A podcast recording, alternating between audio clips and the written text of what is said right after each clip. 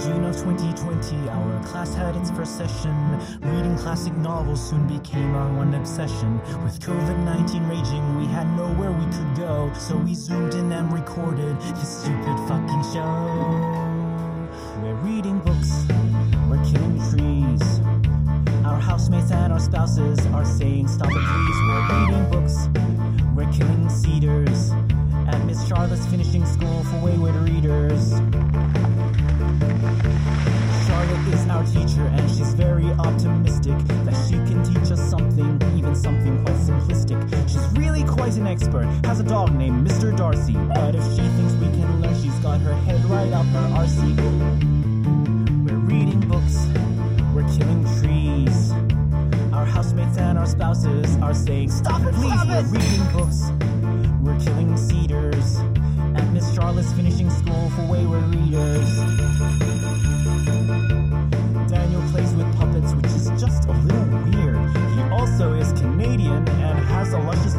Beard. Judy has just graduated university, so she's the baby of this podcast, don't you see? Andrew is the oldest and has trouble concentrating. He thinks he's pretty funny, but his sense of humor is grating. Emmy is a doctor, so she knows things quite obscure, but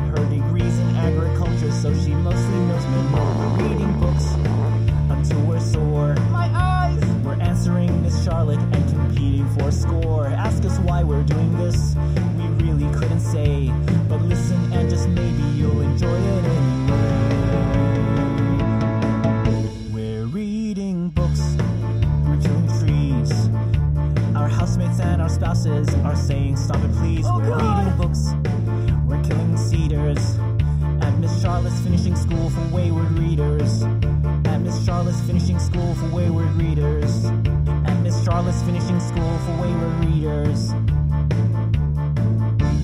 Hello, and welcome to Miss Charlotte's Finishing School for Wayward Readers, a podcast about reading old timey books. This is episode 7 Kissin' Cousins.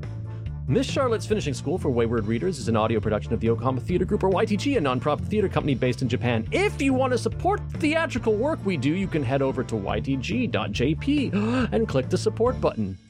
On this show, we have four, I almost said awkward readers, but it's wayward readers, including myself. Uh, each episode, we sit down, we talk about the week's assigned chapters, we make presentations, which we call reader responses, and we answer questions to compete for arbitrary points. Our educator and the granter and grunter of points is the oft prickly Miss Charlotte. The reader with the most points at the end of the show will be dubbed teacher's pet, and the reader with the lowest score, sometimes into the negative numbers, will wear the dunce cap. It is only an imaginary dunce cap, but the shame will burn you as surely as hot magma. When we complete our reading of Wuthering Heights, all these points will be totaled up, and the winner will get, um, you know, a thing. If you have any suggestions, feel free to email us at readers at ytg.jp. Our wayward readers are in alphabetical order by first name. Myself, Andrew Woolner, theater maker. Hi. Uh, Daniel Wishes, puppeteer and podcaster. Hey everyone, I'm an awkward reader. Dr. Emmy Doe, former farmer and exerciser extraordinaire. Hello, hello. And Judy Ito, overworked salaryman. Hello. I don't know if I like the introduction to that. As I mentioned, we also have Miss Charlotte Sampson on hand to lead us through our Victorian adventures in literature. Good morning, class. Good morning. Good evening. Morning, evening, yeah. Uh, We should. Charlotte is in a different time zone from the rest of us. We're in Japan. She is in Canada. It's night for us and morning for her. Anyway, welcome everybody. Let's get reading.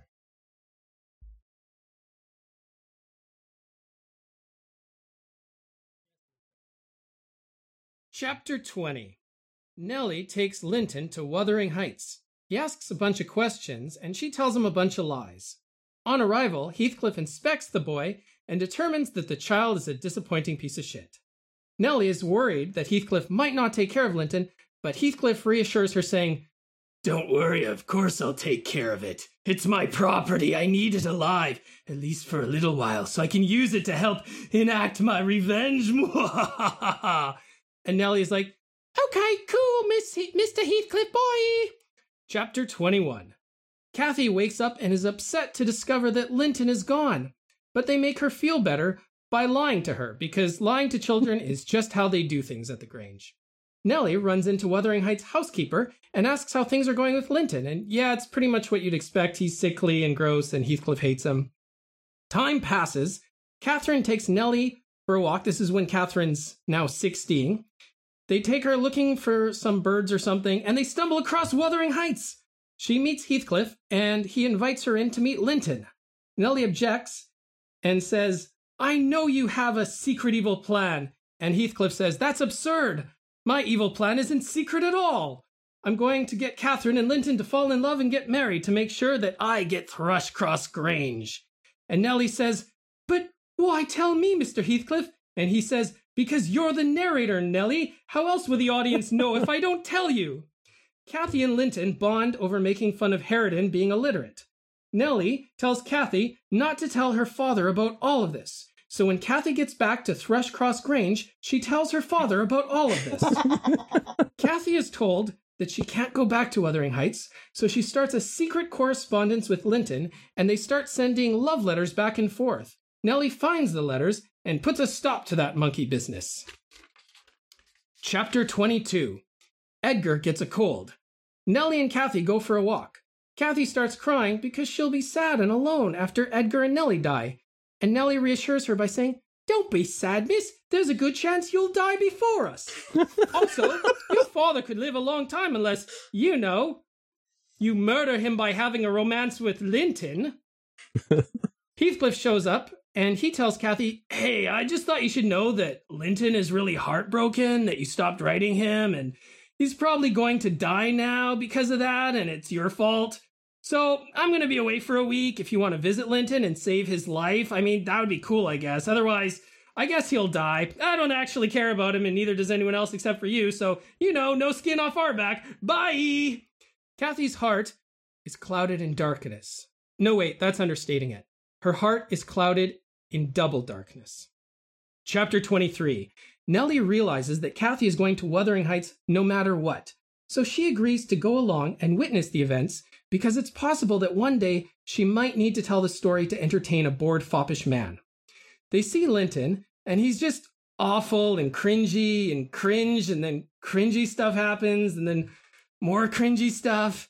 And he's like, don't kiss me, Kathy. Your lips will leave bruises on my delicate tissue paper like skin. Oh, your voice hurts my ears. Everyone hates me.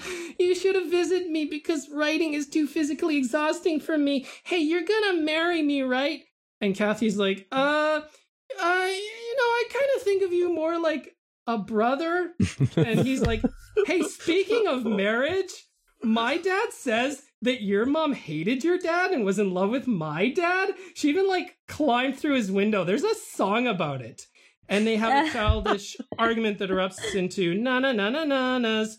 Kathy gets annoyed and kicks his chair. And he's like, Oh my god, you moved my chair. I think my ribs are broken. Oh no, no, I fell out of the chair. And then there's more cringy stuff and cringe and cringe and cringy, and it's all cringy and horrible. And Nellie's like, Well, there you have it, Kathy. He's a horrible piece of shit. Maybe you should marry somebody nicer and healthier and better looking, like maybe the baby from Eraserhead. And also, he's probably gonna die soon.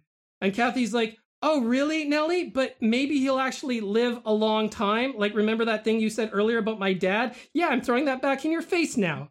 and also, I guess I actually love him even more now somehow because I love taking care of sick people. And then Nellie gets sick, and Kathy takes care of her. And also, she's taking care of her dad and uh, she still has time to sneak out at night and take care of Linton.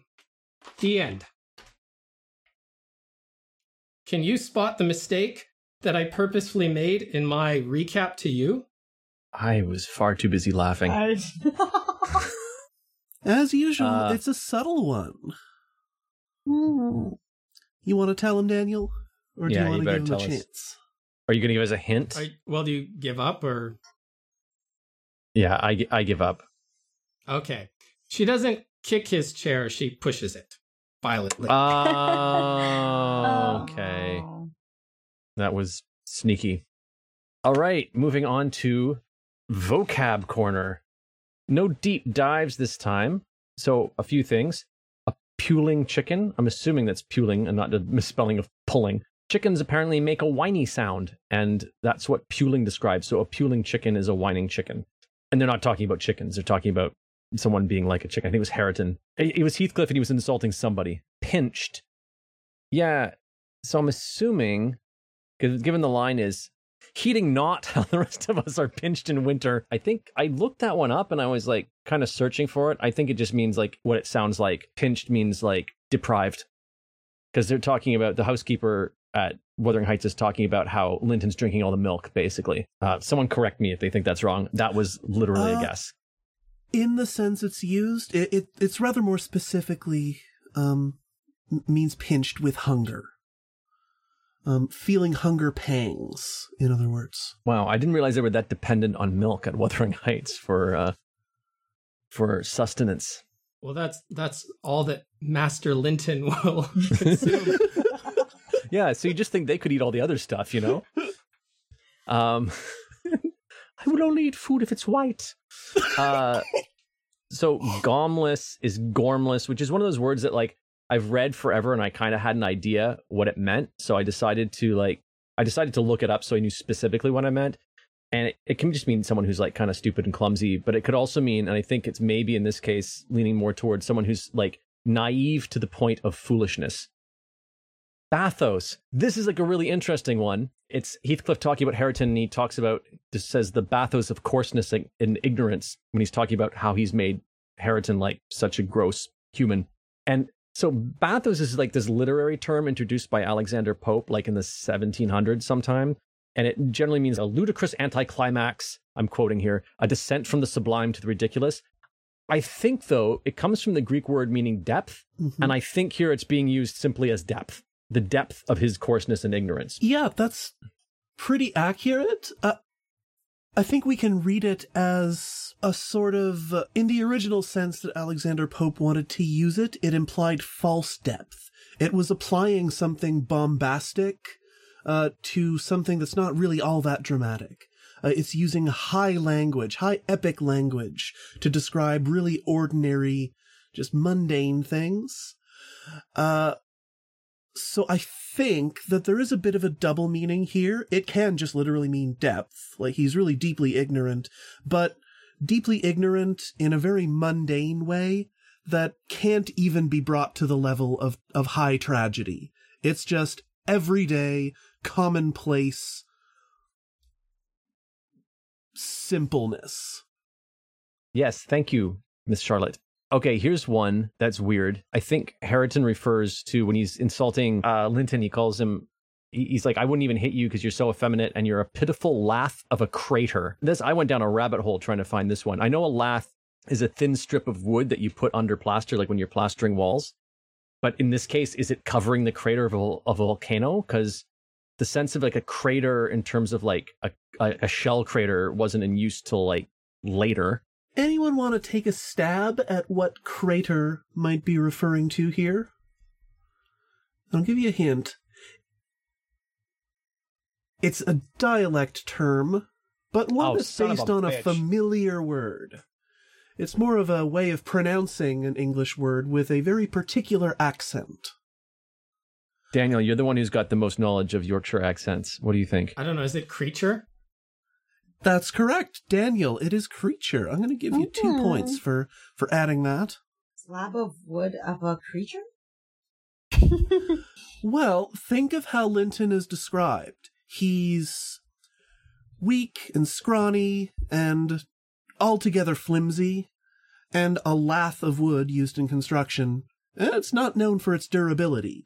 It's it was basically used before they had drywall to sort of very quickly fill in a section of wall so you don't just have bare beams. Well, it, yeah, so you could put plaster on top of it. Yes. That makes more sense. Damn it, I didn't because it wasn't Joseph speaking. I didn't know it was bloody dialect. Well, Hareton's th- they they make mention of how Hareton's getting the accent too. yes, that's true. Mm. All right, easy one. Diurnal just means the opposite of nocturnal. Here's here's another one that I couldn't figure out though. Dark gray streamers describing a type of like a type of cloud. I was looking up uh, meteorological terminology and seeing if I could find like antiquated versions. I'm assuming it's a certain type or shape of cloud, but I have no idea what a streamer looks like. Whether it's called a streamer because it looks like it's all strung out, or it's a streamer because like a stream of rain is going to come out of it, or I admit I'm not certain either.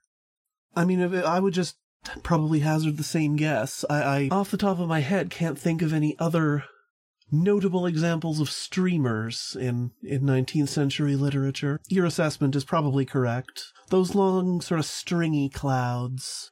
moving on. Canty, uh, Emmy dropped this one in the list and also gave the definition for it. And uh, a cant, like someone who's canty is cheerful and particularly actually lively, because they're talking about um, Nellie's talking about her her mother, her grandmother being like living to eighty and being a canty dame still. So lively, full of life, cheerful, that kind of thing. Bonny. um. Yeah, and the last one, this is one of those words that like I've read for years and kind of had like a a distinct impression of, but I'm like, you know what? I should probably know specifically what this means, and it's garret. So I knew it was kind of like a shitty place to live. But apparently, it specifically refers to an attic room or rooms, typically under a, a pitched roof. So you've got the roof that like that your ceiling slants down. That's what a garret is. And all these years, I was today years old when I found that out. And I'm sorry if that was an obvious one, guys. All right, that's what I've got. Thank you, Andrew. Now, uh, I think we're going on to read a response, correct? So, uh, Emmy, why don't you remind us what you are presenting? All right. So I am doing my reader response as a spooky campfire story. Ooh. So I want you all to think that we are in the forest around a campfire. There's some howling winds in the distance, sort of. Not so much that it's actually gonna, it's actually gonna blow out the fire. All right. So is everyone comfortable? Because the wind in the trees tonight reminds me of the story I heard about these parts. Are you ready to hear it? I don't know. I can't sit in a chair. well, you're sitting on a log. Oh, okay, good. so the Surely story that would be worse. No, my butt is a very particular shape. I think a campfire would kill. Linton. Like Yes, Linton would just inhale some smoke and just instantly drop. I've got ashes all over me. Ah. sorry, sorry, Emmy. We're interrupting your Yeah, thing it's to make. Linton jokes. Spooky, spooky, Or- mm. spooky. All right. So the story goes like this. Just up the valley from where we're camping out tonight, there's this creepy old house. We'll call it Wuthering Heights. And in that creepy old house lives this creature named Heathcliff. Now, Heathcliff isn't your ordinary monster. What's masterful about Heathcliff is that when you meet him, you're almost certain he's actually human. Because he can be quite charming and spins a good story, but unbeknownst to his victims, he's able to brainwash even the toughest of minds and bend them to his will without them ever suspecting it. Hmm. Now, from what I hear, there was once this girl, Kathy, who lived pretty close to Wuthering Heights in a place called The Grange. Kathy's pretty bright and independent, strong, but also feminine. And her entire life, Kathy's parents have worked hard to keep Kathy from Heathcliff's powers, sheltering her because they know that Heathcliff has his sights set on Kathy marrying his son Linton. But of course, try as they might, it's impossible to keep Heathcliff's powers from crossing over the moors. And one day, as Kathy is frolicking through the fields, Heathcliff appears and starts unleashing his brainwashing superpowers, rendering Kathy incapable of rational thought and becoming completely brainwashed. She almost immediately falls in love with Linton despite Linton being a whiny brat. When she goes home that night, her father and Nanny try desperately to reverse the Heathcliff's curse. And though they think they have succeeded, they are no match for Heathcliff. And it takes burning love letters and the threat of her father dying from grief to get her to resist succumbing to moving to Wuthering Heights immediately. But even while on high alert, Heathcliff still manages to penetrate the Grange force field, and soon Kathy, despite all warnings, is back at Wuthering Heights, smothering Linton in kisses. So you hear, so you see, here in this part of town, you've got to beware of the Heathcliff curse. Even the strongest among us is liable to fall victim to his brainwashing. If you're not careful, you'll end up thro- completely throwing your life away at the mercy of this selfish, conniving beast. Hmm. Well, I'm not sleeping tonight. no. no, I tried. It's really hard. You kind of crossed genres with the force field, though. Yeah. We went from campfire stories to science fiction. When did Thrust Thrushcross Grange get a force field? I, just, I can just imagine like Edgar at the running over to these Victorian controls. Shields up, Nelly. Jo- Reverse the polarity of the neutron flow. Joseph is like, oh, now I gotta go back to my home planet. and he rises up in a microphone. That makes sense because in my mind, Joseph looks like looks like um Riff Raff from Rocky Horror Picture Shows. So I was, yeah, that's kind of where I went too. I was imagining him more like Lurch from the Addams family, but See, I was kind of picturing him like the creepy, the creepy housekeeper in Harry Potter. The old guy, the guy with the with the cat. What's his name? One googling this. Five points for whoever tells me the name and uh pr- and um keeps me from embarrassing myself any further. Is it Argus Filch? Oh, That's it. Argus Filch. Filch. Okay, five points to Andrew. Yeah, that's how I imagine Joseph. I just pulled up a picture of him. That that's yeah, that's what Joseph looks like in my mind, basically.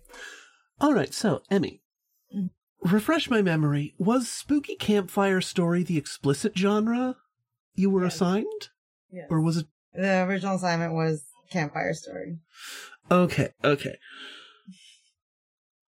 Under those circumstances and under that restriction, I'll give I'll give you a B for effort.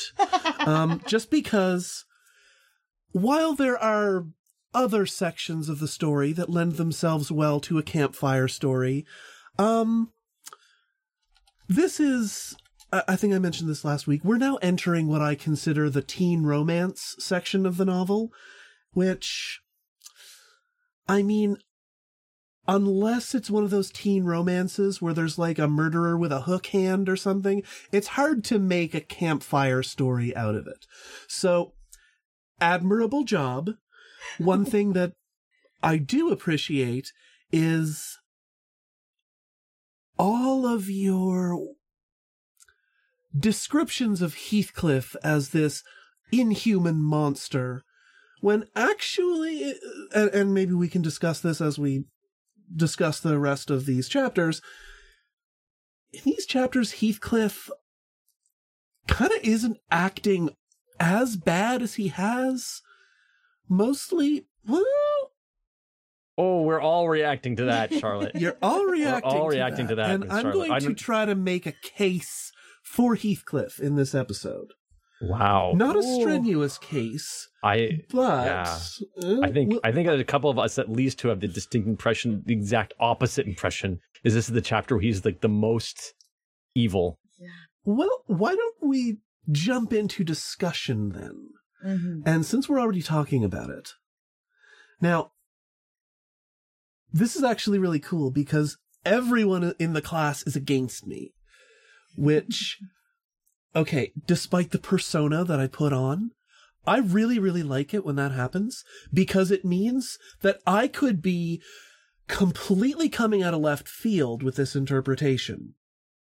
Or I might convince you by the end of it. Either way, some of us will have learned something hopefully. Either I will have a chance to take a second look and go, eh, now you know what the class is, right? Heathcliff is just a piece of shit and he's a huge piece of shit in these chapters as well. Or maybe what I have to say will bring you around. But why don't we get at that issue through one of the prepared discussion questions that I that I have here. Okay. So why don't we discuss Heathcliff's master plan? This is one of the sections in the novel where we get Heathcliff expositing his master plan to Nellie all about, well, does somebody want to fill us in on exactly how the master plan is supposed to work? The overall plan is for Kathy and Linton to get married so he can get Thrushcross Grange the property. I cannot find where exactly he explains it. Looking for it now. Yeah. So if if Linton dies, which he totally is, then Heathcliff is going to get it. But there might because because Linton is the male heir. It shouldn't go to Kathy. It should go to Linton. But he's like, yeah, well, just in case, so there's no arguing, I'll also get Kathy to marry Linton so that there won't be any argument at all about me getting Thrushcross Grange. Yeah, and with the additional with the additional like haha of Hareton is basically there in order to suffer as Heathcliff suffered, therefore avenging Heathcliff upon um Hindley, Henry. who's been dead for years. But also at the same time, the more he tortures Hareton, the more Hareton becomes like Heathcliff, and then Heathcliff likes him more. Yes. So let's look at the exact passage where he lays out his master plan. And it's pretty short. It's in chapter 21, in about the first quarter of it. It's a little awkward, by the way. When I'm actually teaching a course and I have an assigned text, I can just sort of go to the page number. But, uh, thanks to the magic of technology, we can at least, uh, do a sort of just search for the passage. So, uh, we're looking for the uh, dialogue passage uh, that starts with My design is as honest as possible. So, Nellie is talking to Heathcliff and bringing up her objections as to the uh, connection between Kathy and Linton.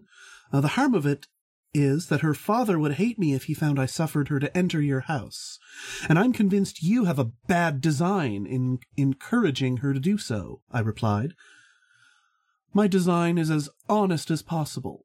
I'll inform you of its whole scope, he said, that the two cousins may fall in love and get married. I'm acting generously to your master. His young chit has no expectations, and should see she second my wishes, she'll be provided for at once as joint successor with Linton. Now, let's look at this next part. As we discussed, this is sort of wrinkle of property law. If Linton died, I answered, and his life is quite uncertain, Catherine would be the heir. No, she would not, he said. There is no clause in the will to secure it so. His property would go to me, but to prevent disputes, I, desp- I desire their union and am resolved to bring it about. So, yes, Daniel. I have a question. So after he mm-hmm. said that, couldn't Nellie go back to Edgar and be like, Mr. Edgar, I think you should add a clause in the will that says that Kathy will get it. Property law, especially as it concerned married women's property, was. Oh, how should I put this? Incredibly fucked up in that on marriage, a woman's property just unless there were specific arrangements, like specific contractual arrangements made ahead of time regarding the disposition of the young lady's property, just reverted, just defaulted to her husband. So anything that happened to be in Kathy's name would pass to her husband. And then it would revert to, once the property was owned by the husband, revert to the next nearest male kin to the husband. In practice, an arrangement like the one that Heathcliff is trying to put forward would not have gone off quite so smoothly. There could have been potential legal objections. Like, he brings up the fact of the will. It would have been possible if Edgar Linton expressed in his will that the property should be under Kathy's name. The problem always goes back to the fact that male heirs and male next of kin were always preferred in the line of inheritance. Basically, if, if you were a woman and you owned property and then you got married, poof, out of your hands at that point. There were very few recourses that a married woman had for holding onto her property. So, Heathcliff's plan is kind of convoluted, but, I mean, the law could make it work. I love the mental image of Emily Bronte going to the lawyer in her town, being like, Hello, uh, I'm writing a story. Don't tell anyone I'm pretending to be a boy, but could you fact check this for me? I, it's really important to me that the family law is accurate. I mean, I could talk about 19th century family law for hours. That's kind of my job, though. Um, but not in this podcast specifically. Let's let's let's move on. We were talking about Heathcliff's plan. Yeah, we're talking about Heathcliff's plan. What are the methods that he uses to make sure that his plan goes off without a hitch? Because, I mean, the big thing is that Kathy has to marry Linton. So, what steps does he take in that direction? Well, he makes one thing he does is he makes sure that Kathy won't fall in love with Hareton by making him stupid. He he brings up Hareton so that he will be this incredibly just limited in scope person with zero education whose concept of the world does not extend much beyond the bounds of Wuthering Heights and sort of the moorland surrounding it. So that's, yeah, that's one part of the master plan. What does he do for Linton? Like, what is his disposition towards Linton in order to ensure that Linton is, you know, the stud that's going to somehow win Kathy's heart? I'm a stud. Does does he hose Linton off with a garden hose before he leaves so he doesn't smell as bad? Does did he did Heathcliff actually write all those letters to Kathy? Like pen them so that so that Linton wouldn't sprain his delicate little fingers? I I don't know. Writing is hard. it hurts my hand. He actually says that I get out of breath. I'm so so physically tiring. Well, the the second the second part, he he bas- he says that Linton's gonna die without Kathy. Is, is that what you mean? I'm actually referring to, and this is again something he says very plainly to Nellie. It's in chapter 20, actually.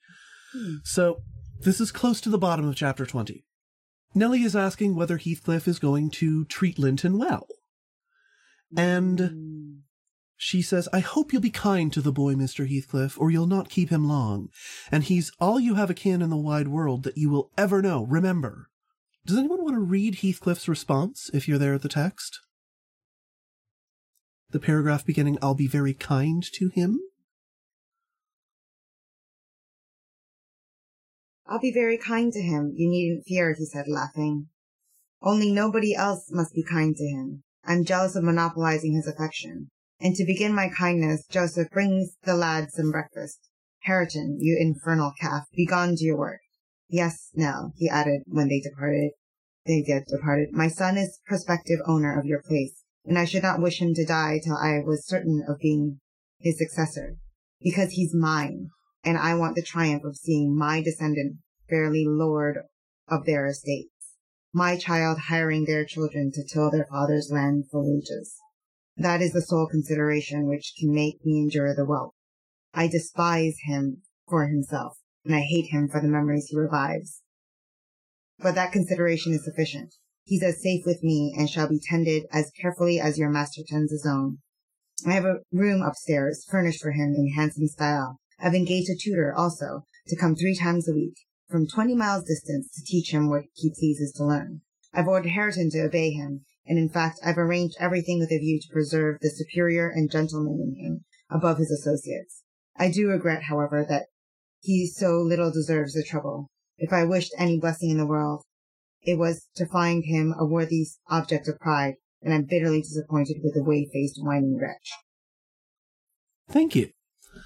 I'll give you a point for volunteering that reading. Yes. But Miss Charlotte, Yes, Daniel. Your question was what does Heathcliff do to make Linton more desirable to Kathy?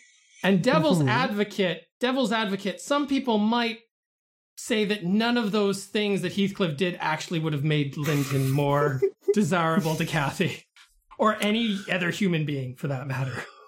Well, this leads me to the next part of my discussion question. Do you think it works? Or do you think it's gonna work, rather? I'm a regular Don Juan.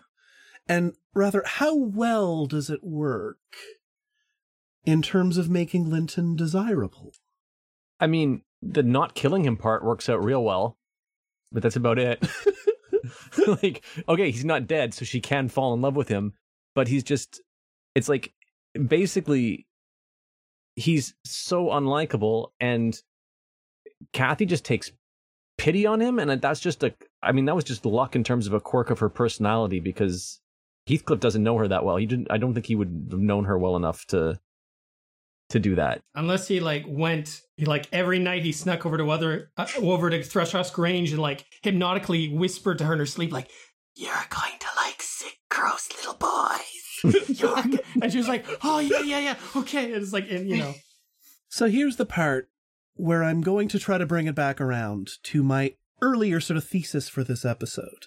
So bearing in mind, we have this idea that Heathcliff's plan is to somehow make Linton seem totally desirable.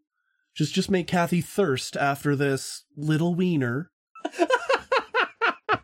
Sorry, the turn of phrase. Thirsting after a little wiener. My wiener isn't little. okay. Focusing, focusing. Given that that's Heathcliff's plan, and that, boy, he's got a tough job ahead of him in terms of making Linton seem desirable, why don't we talk about what role Nellie Dean plays in these four chapters? This is the section of the novel where it becomes incredibly apparent the degree to which Nellie Dean is comfortable lying. She's already lied a lot, but mostly through sort of half truths and omission. I want us to talk about the whoppers that Nellie Dean lays down in these four chapters. And I want to know did, did anyone pick up on that as you were reading it? Daniel, I see you nodding. Whoppers, big lies, huge lies, just bare falsehoods. Daniel, what are some of the falsehoods that you found? I mean that chapter twenty, like the almost the entire chapter is just her lying about stuff. I mean, you know, Linton's asking questions like, "Who is this Heathcliff?"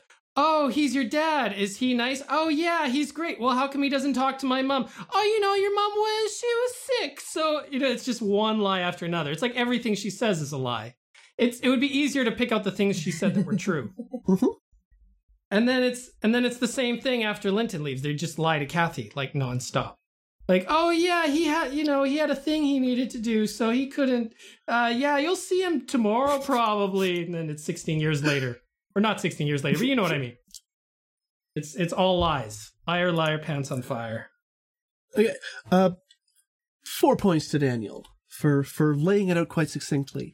Nellie Dean in these chapters is incredibly manipulative in how she represents the situation to both Linton and Kathy.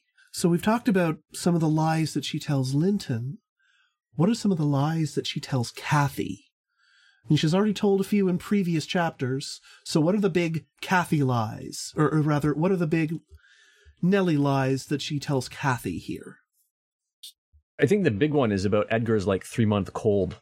Even like 100, 100 whatever years ago, 150, 170, whatever. Oh, no, it's more than that because this story takes place even earlier. So, like 200 years ago, I think they know if someone has a cold for three months, they're probably going to die. Um, I mean, not not guaranteed, but yeah, if they're that consistently sick, it's most likely evidence of something bigger than just a cold. Yes, Daniel. And I just I love how that lie kind of comes back later in what I found to be a humorous way, where Kathy is like, yeah, and you know, Linton just has a cold, right? it's like, yeah, that's all that's wrong with him. He just has a cold. Sure, all right. What are some of the measures that Nellie takes to keep Kathy and Linton apart from each other? Burns their love letters. Yeah, burns their love letters. What else does she do? Threatens Kathy that she's going to tell her dad. Basically blackmails Kathy. You know, I'll show your love I'll I'll show these love letters to your dad and he won't like it. She she begs just to keep one of them. And I mean, it's kind of a dramatic passage, but you know, everyone in, in Wuthering Heights is just so extra, where she grabs one of them out of the fire. like, this is, I would put forward an incredible act of emotional manipulation and control on Nellie Dean's part. Am, am I alone in thinking that? Or is everyone kind of along with me here? I'm supportive of Nellie Dean. I mean, it's. I think you're right that it's manipulation, but she's trying to. It's. It's like if I manipulate someone from walking down, falling down a spiked pit, I'm kind of still doing the right thing.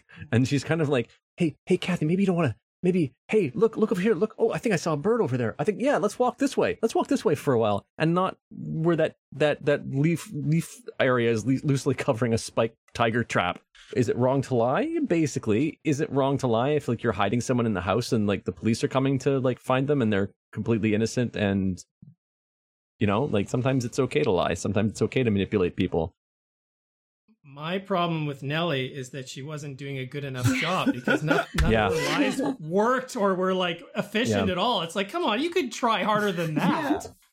I think her actions are more understandable than the previous chapters. C- can you elaborate on that, Judy? Well, like I can see why she's doing what she's doing. She is manipulative, but mm, and sometimes like I think it's not in her place exactly to do it, but right now she's like the only mediator in the family. She's acting like this bridge, I guess, from this cross branch to Wuthering Heights. Hmm. Uh, actually, yeah, I like that metaphor. I'm going to give you two. No, I'll give you three points for that. She is the one who spends most of the time going back and forth between Thrushcross Grange and Wuthering Heights. Like, Edgar doesn't go there. She does whatever she can to keep Kathy away from it. Not always to great success, as we as we see, or as we we will see. It's sort of hinted towards the end um, that Kathy's been sneaking out. Are you laughing at the same thing I'm laughing at, Emmy? Yeah. I think you're laughing at the same thing I'm laughing at. We'll get to that. Sorry, Charlotte. No, on. no, let's get to it now. I mean, you just mentioned that last that last passage. That was not sneaking out. Was actually not the first thing that came to my mind when they when I read that passage. Which which passage? The the one at the end of was it chapter twenty three? Yeah. How did how did you interpret it? I, I mean, why don't you why don't why why don't you why didn't you tell tell them how we interpreted it? Because I think. Do I not have a dirty enough mind or something? I yeah, missed it somehow. Yeah, I'm trying to like. What's what's your interpretation then, Andrew? Emmy, you're gonna make me say this. Okay, I said her days were divided between us, but the master retired early, and I generally needed nothing after six o'clock. Thus the evening was her own. Poor thing! I never considered what she did with herself after tea.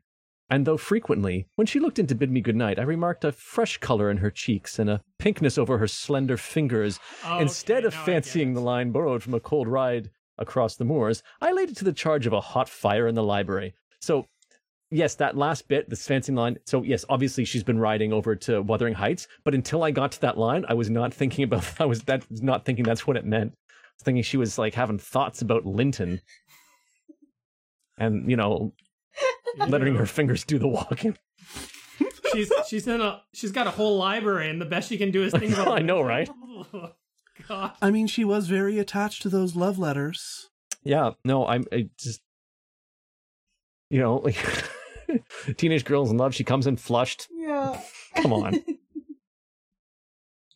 I I love how critical Nellie is of the content of those love letters. She's like, these are terribly written. a lot of it is clearly plagiarized. They just copied out of books. This is really crap. I think she calls them trash. Actually, Yeah. yeah, babyish, babyish trash. She, see, she says all kinds of things. she really doesn't like Linton. if Nellie is making Linton like it's clearly she's the one telling the story and she hates him. I wonder if she's actually making him sound a bit worse than he actually was. Like it seems exaggerated. Could anyone be that pathetic and like exist? Like I feel like this is Nellie being like, "Oh my god." And he's just he he he she she touched his chair and he fell out and started rolling on the floor and he's like, "My skin is burning from the carpet." It's, it really feels like she's exaggerating a bit.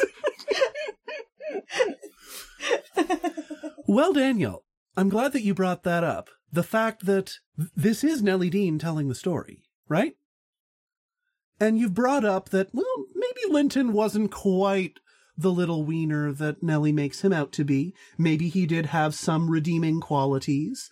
And maybe during their time together, Kathy did kind of like Linton, despite his many obvious faults.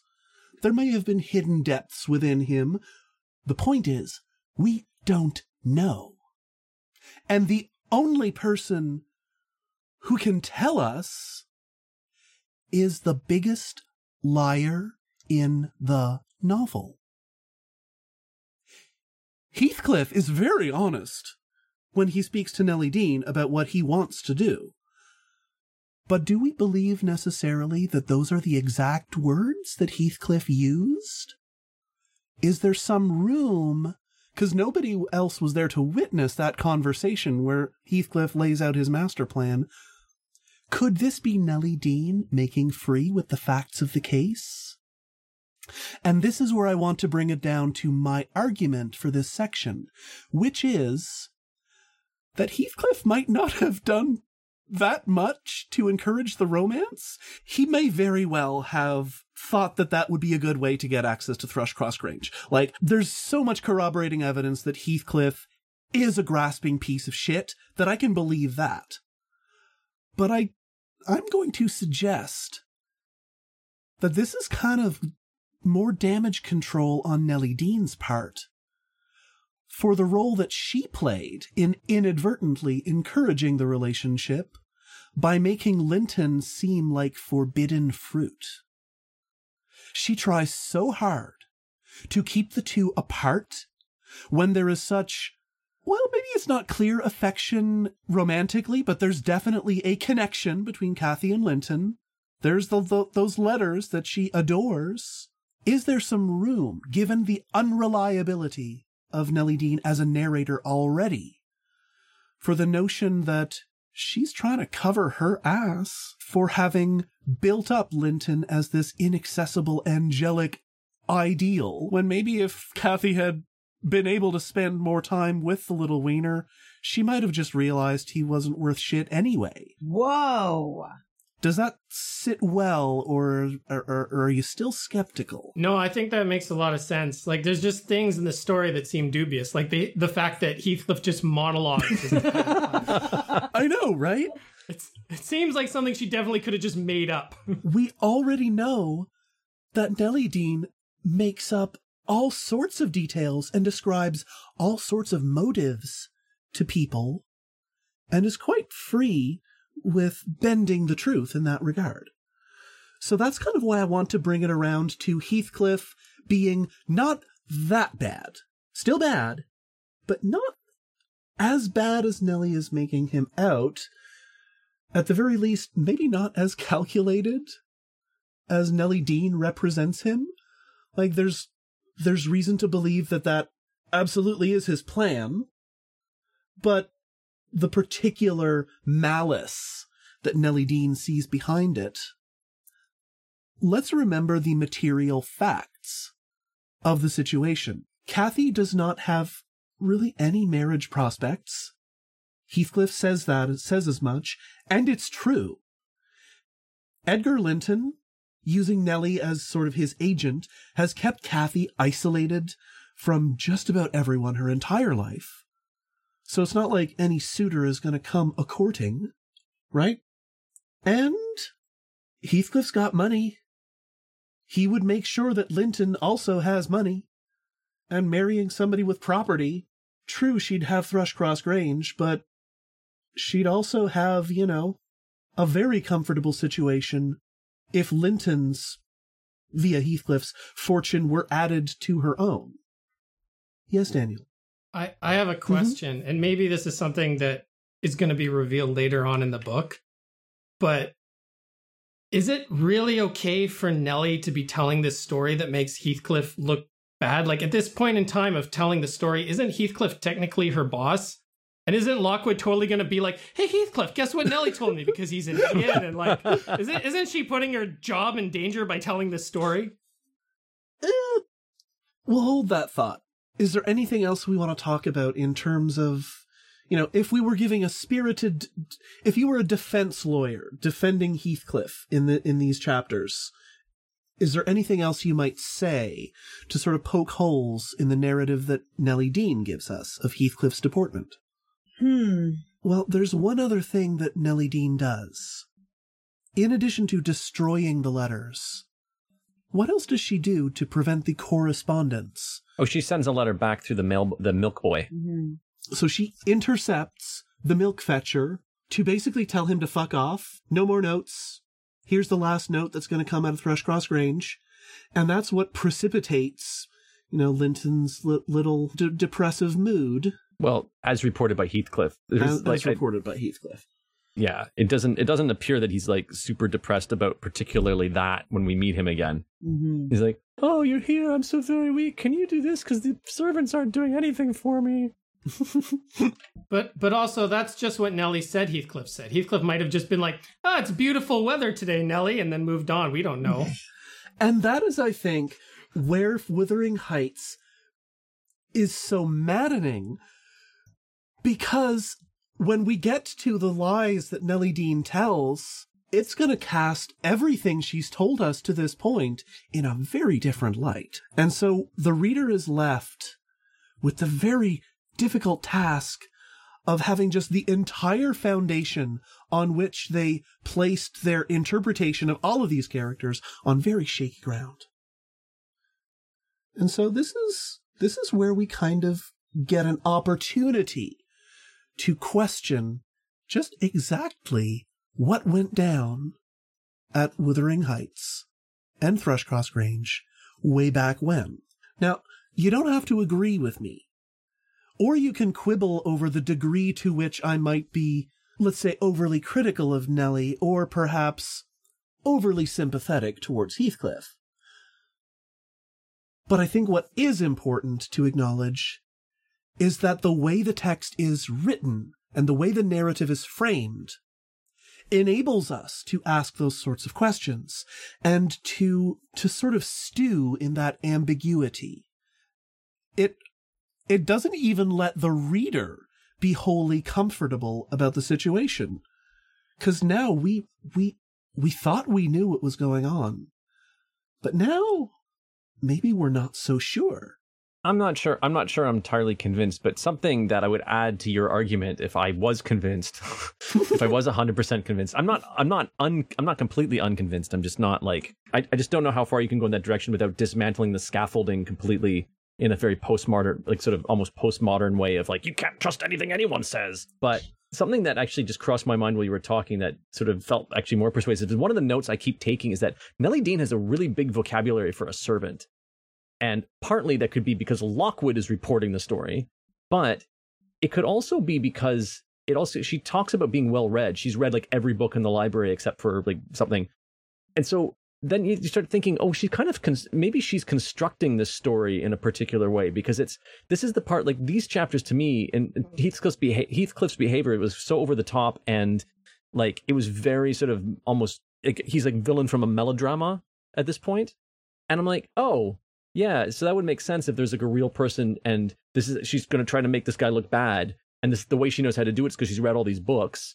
You know, she's using a, a a, uh tropes that were popular at the time in order to in order to do this. I don't know that that to me, if you want to get metatextual and or not sort of kind of like looking into Nellie Dean's abilities, uh, to me that That would that would actually solve that would solve the problem of like Heathcliff is just so over the top in this section in the, in these three chapters, these four chapters.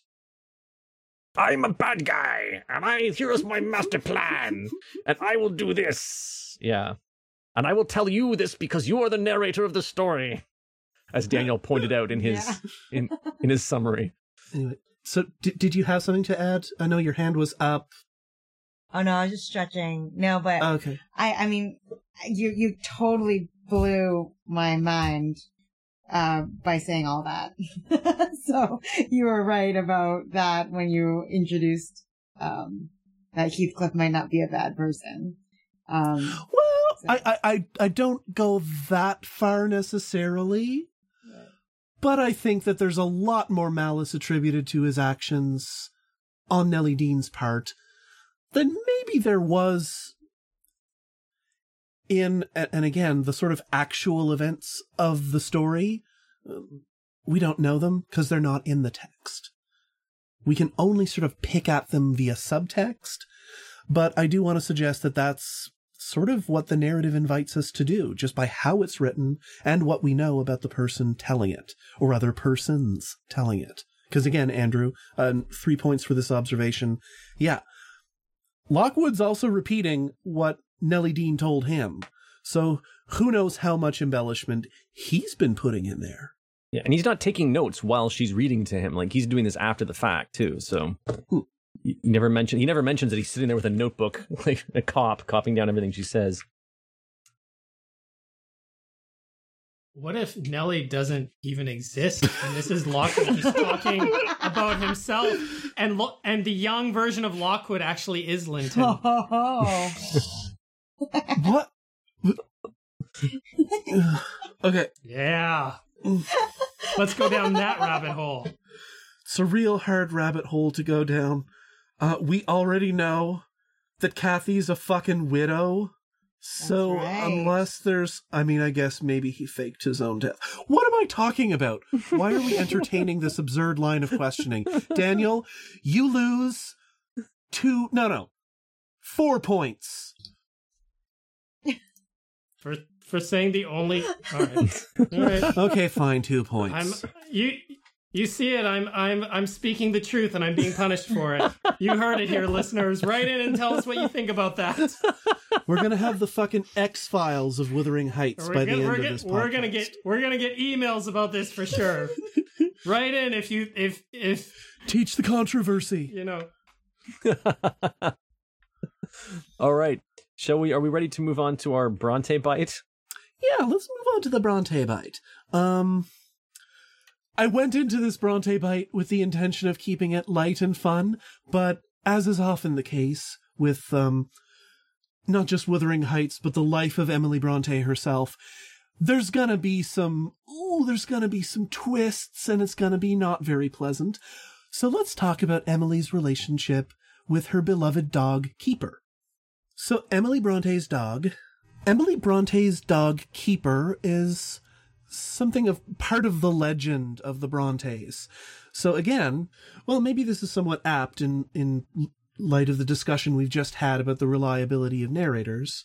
Um, there's an anecdote in it's actually the life of Charlotte Bronte uh, by Elizabeth Gaskell, but basically the life of Charlotte Bronte by Elizabeth Gaskell talks about the whole family, Emily included. So Keeper was a bulldog mastiff mix of some kind, massive dog, by all accounts, just incredibly vicious and very, very standoffish, especially with strangers, and almost implacable.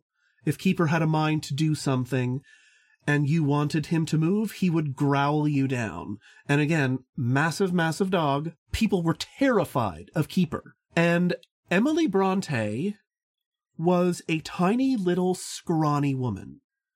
We know from, I mean, at the time of her death, she was buried in a 16 inch wide coffin. She was teeny, teeny tiny. And not just at the end of her life. Emily Bronte was this little, little person but she was able to handle Keeper like nobody else could. And the anecdote we get from the life of Charlotte Bronte uh, by Elizabeth Gaskell is that to to give Keeper the business, let him know who was Alpha.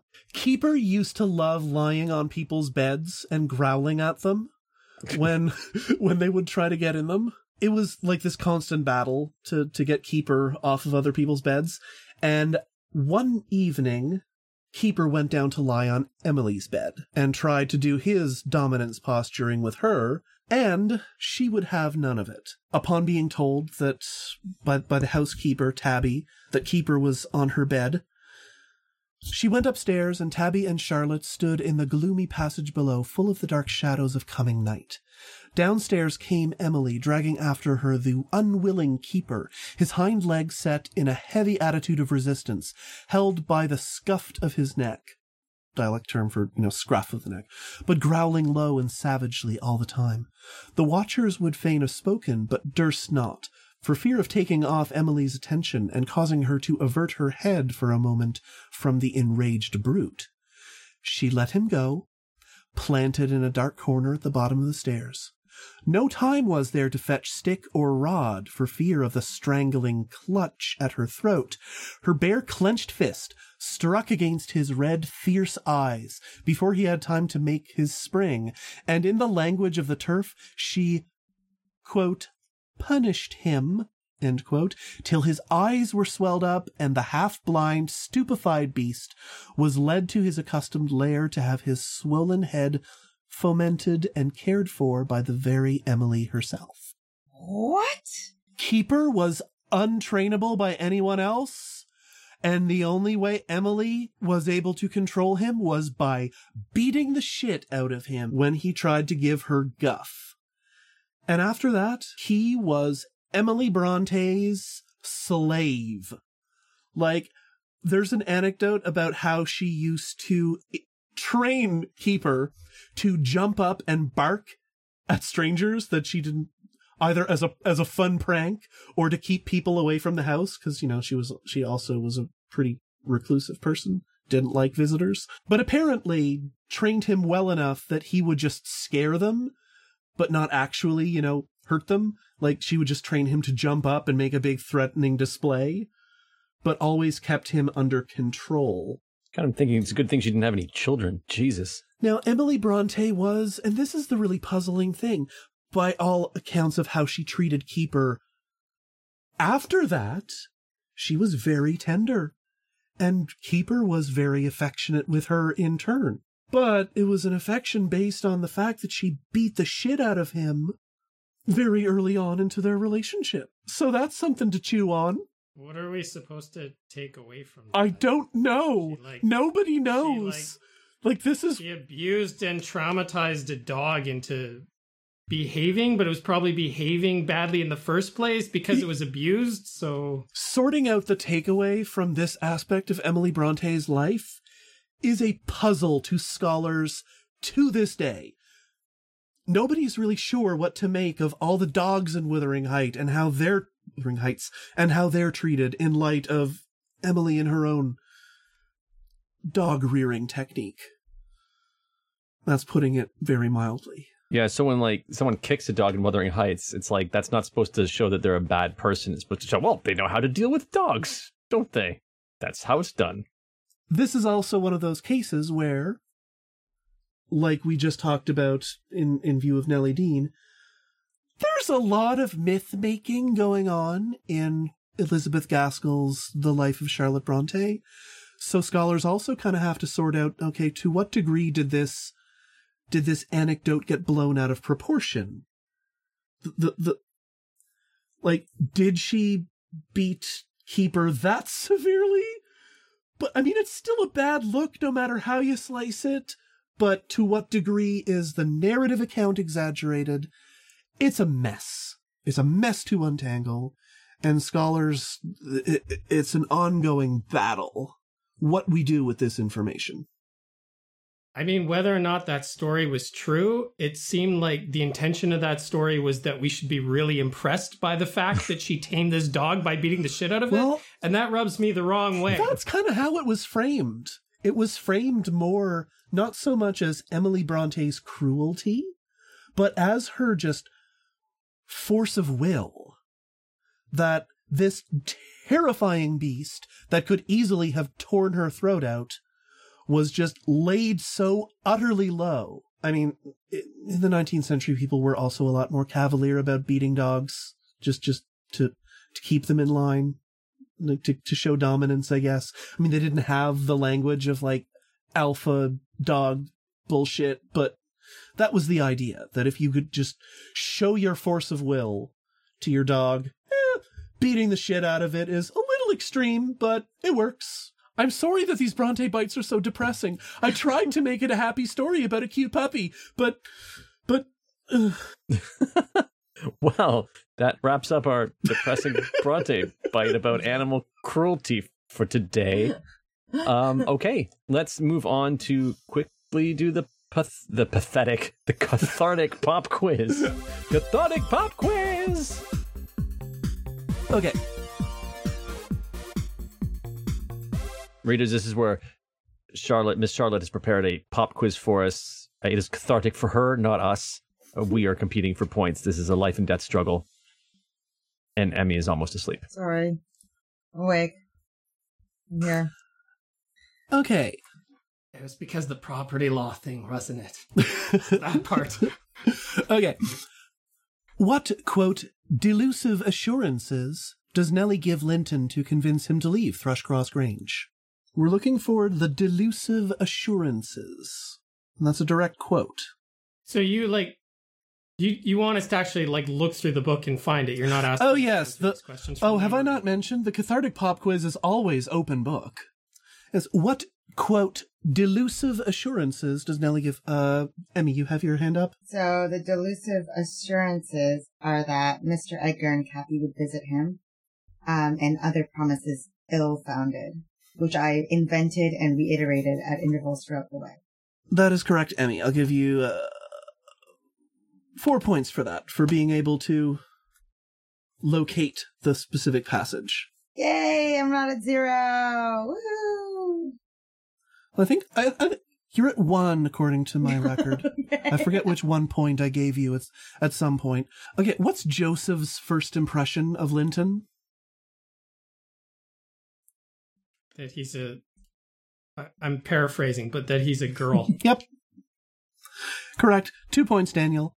Well, how about Heathcliff's response to Linton? What's his first impression? It's from sort of around that same passage. Andrew. That he's his property. Okay, yeah, he's his property. I'll give you I'll give you a point for that. Emmy. What a beauty! What a lovely, charming thing. Have they reared it on snails and sour milk? Fucking snails and sour milk. Yeah, that's correct. I'll give you three points for that one. he also like feels his arms and stuff like he's inspecting a piece of livestock. Oh, speaking of livestock, uh, yeah, I'll give you a point for that little detail. But, and this is a bit of a callback maybe to our vocab corner if uh, you were paying attention. What kind of chicken is Linton, according to Heathcliff? Anyone but Andrew. What kind of chicken is Linton? Emmy? Oh, a pooling chicken. Pulling? Pulling. Puling, I think. Pooling? Was going to give you three points, but I'll only give you two because you mispronounced it. Puling chicken. Pooling chicken. It means whining, right? That, that, wait, that's what we covered? Yeah, yeah, whining. Just, yeah. What is Linton doing when Nellie, I'll, I'll give you the quote, when, when she says, I slipped out. What was Linton up to during that? Yes, Daniel. Was he crying uncontrollably and going like, "Don't leave me here, Nellie"? That's a good guess, and I, that, that, that, that does happen. But I'll give you only a, a point for it, because that's not what he's doing when she slips out. What's the moment that she seizes to sort of sneak off, hoping that Linton won't, won't notice? I slipped out while Linton was engaged in timidly rebuffing the advances of a friendly sheepdog. Correct. And I'll give you four points because you said the whole passage timidly rebuffing the advances of a friendly sheepdog. Yes, Daniel. So just for clarification, that the sheepdog was humping him, right? Ew, you lose one point. For asking a question. For asking a grody question, Daniel. Daniel, we are all adults in this classroom. There is to be no vulgar references to dog humping in this class. Unless I say there can be. My I class, didn't my write rules. the book. Emily Emily Bronte put that in the book. I'm just quoting it. it's not my fault she wrote that into the story. okay. Let's move on. Otherwise, we're going to be in dog humping limbo for the rest of the podcast. What day is Kathy's birthday? Or rather, what date? Andrew, your hand went up right away. March 20th. Correct, March 20th. I'm going to give you three points because you were so quick on the draw. How many times a day does Heathcliff covet Hareton? There's a section where Heathcliff says he covets Hareton um, because of how, you know, manly and masculine and, and all that stuff he is. How many times a day does he do it? Andrew? 12. Uh, I'm gonna give you minus 12 points. No, that's, that's harsh. I'll just give you minus 1.2. 12 divided by 10 points. Um, that's not the correct answer. Uh, Daniel? Miss Charlotte, I just want to point out that that question was really grody. Fuck off. Judy. 20. You're losing 20. another point, Daniel. Oh, Correct, 20. Mm. Judy for, okay, I can't give you 20 points, but I'll give you 20 divided by 10. Same. I'll give you two points.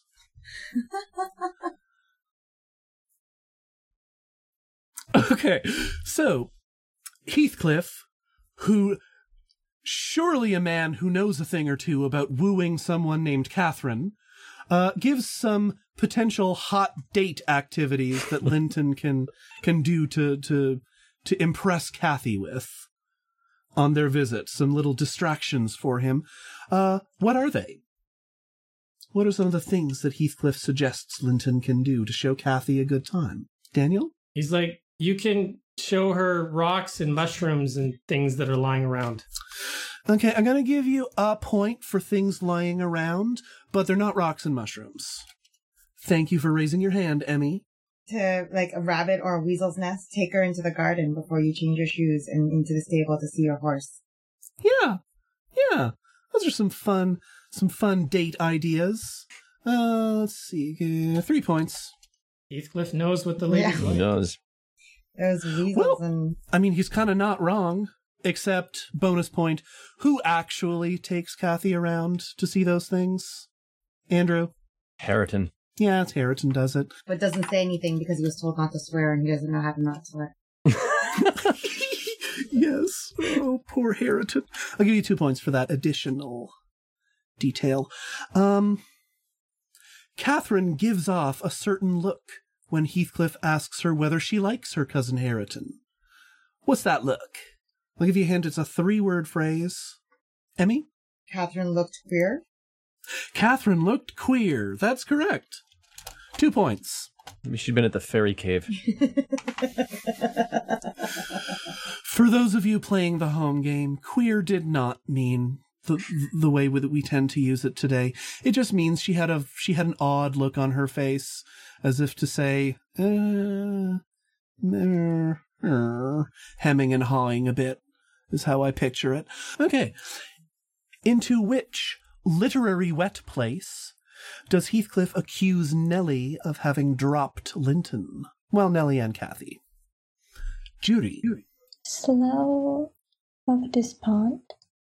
Oh, there it is. Yeah, correct Judy. So I will give you f- three points for that Judy, and I'll give you a first crack at another two if you can tell me which literary reference, or, or which, r- rather, which work of literature does that reference come from?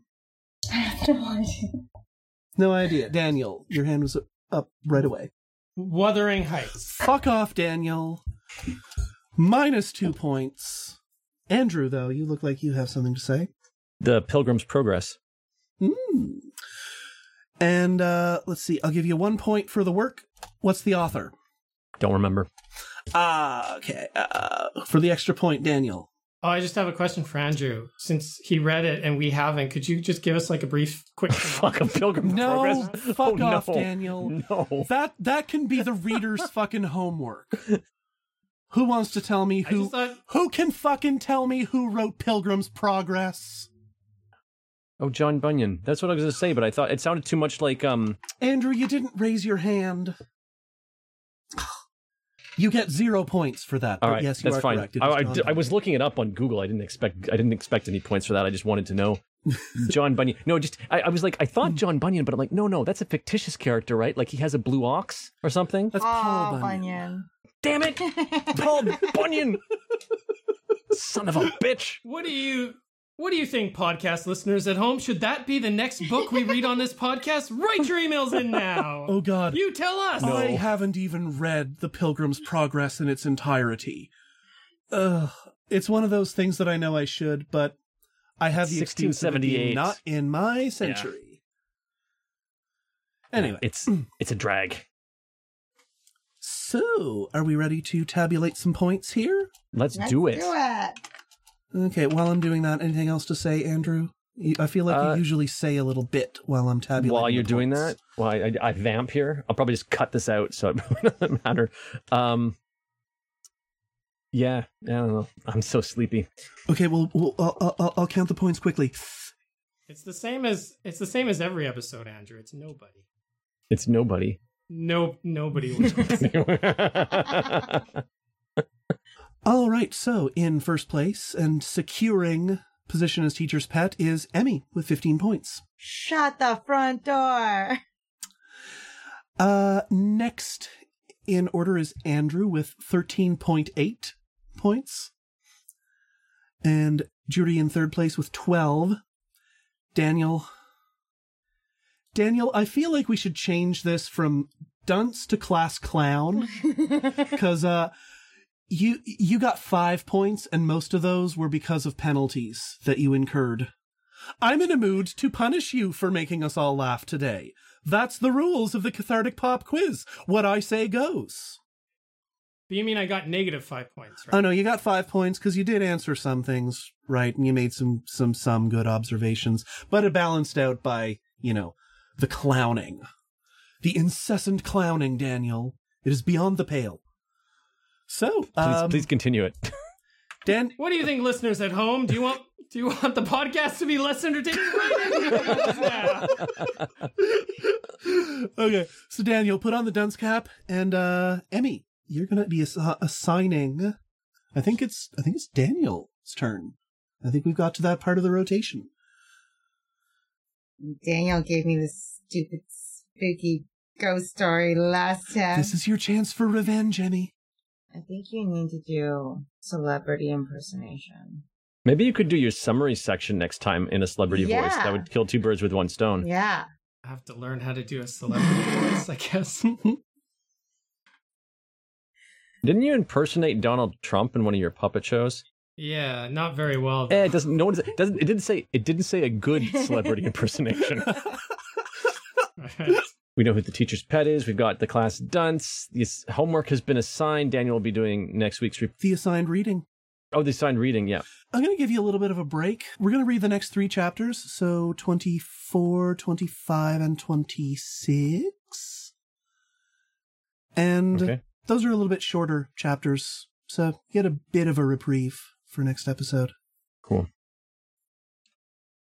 All right, so we'll be back next time with chapters 24 to 26. Daniel will be doing the report in the form of a celebrity impersonation. Well, that stuffs our seventh episode into the mouth of a cannon and fires a warning shot across someone's bow. I'd like to thank our guide, Charlotte Sampson, for putting up with us for today's recording. Uh, her patience is infinite. I would be remiss, though, if I failed to thank my fellow wayward readers, Daniel Wishes, Emmy Doe, and Judy Ito. As I mentioned in the intro, Daniel has his own podcast called Weird Movie Club, of which I'm a, I am a big fan, so go and check that out wherever you find your podcasts. Thanks to Rio Namegaya for being Rio Namegaya. Also, thanks to Arden Akihiro Akane, who composed our theme tune. The show is edited by me, and finally, thanks to you, our listeners. Do us an even bigger favor now and turn someone else onto the podcast because I want more than four listeners. If you want to support the podcast with cash, um, head over to the Yokohama Theater Group webpage at ytg.jp and click the support button to make a one time donation. Or better yet, at this point, leave us a five star review on iTunes, Stitcher, or the podcast platform of your choice. Please, only five star reviews. If you want nuance, you're reviewing the wrong medium. And finally, thanks to Emily Bronte, the best kisser of the Bronte family, and we'll be back soon for episode 7. Check out the show notes. See you then. Class dismissed. Our wayward readers are in alphabetical. I was the only one at Emmy's campfire. you guys weren't there. I told you I can't go close to fires. What do you think, listeners? Do you want us to just talk about family law for a solid hour? Or are you with the rest of us and want to move on to another subject? Write your emails now. This podcast is copyright 2020, the Yokohama Theater Group. Our theme song was written by Akihiro Akane and is used with his permission.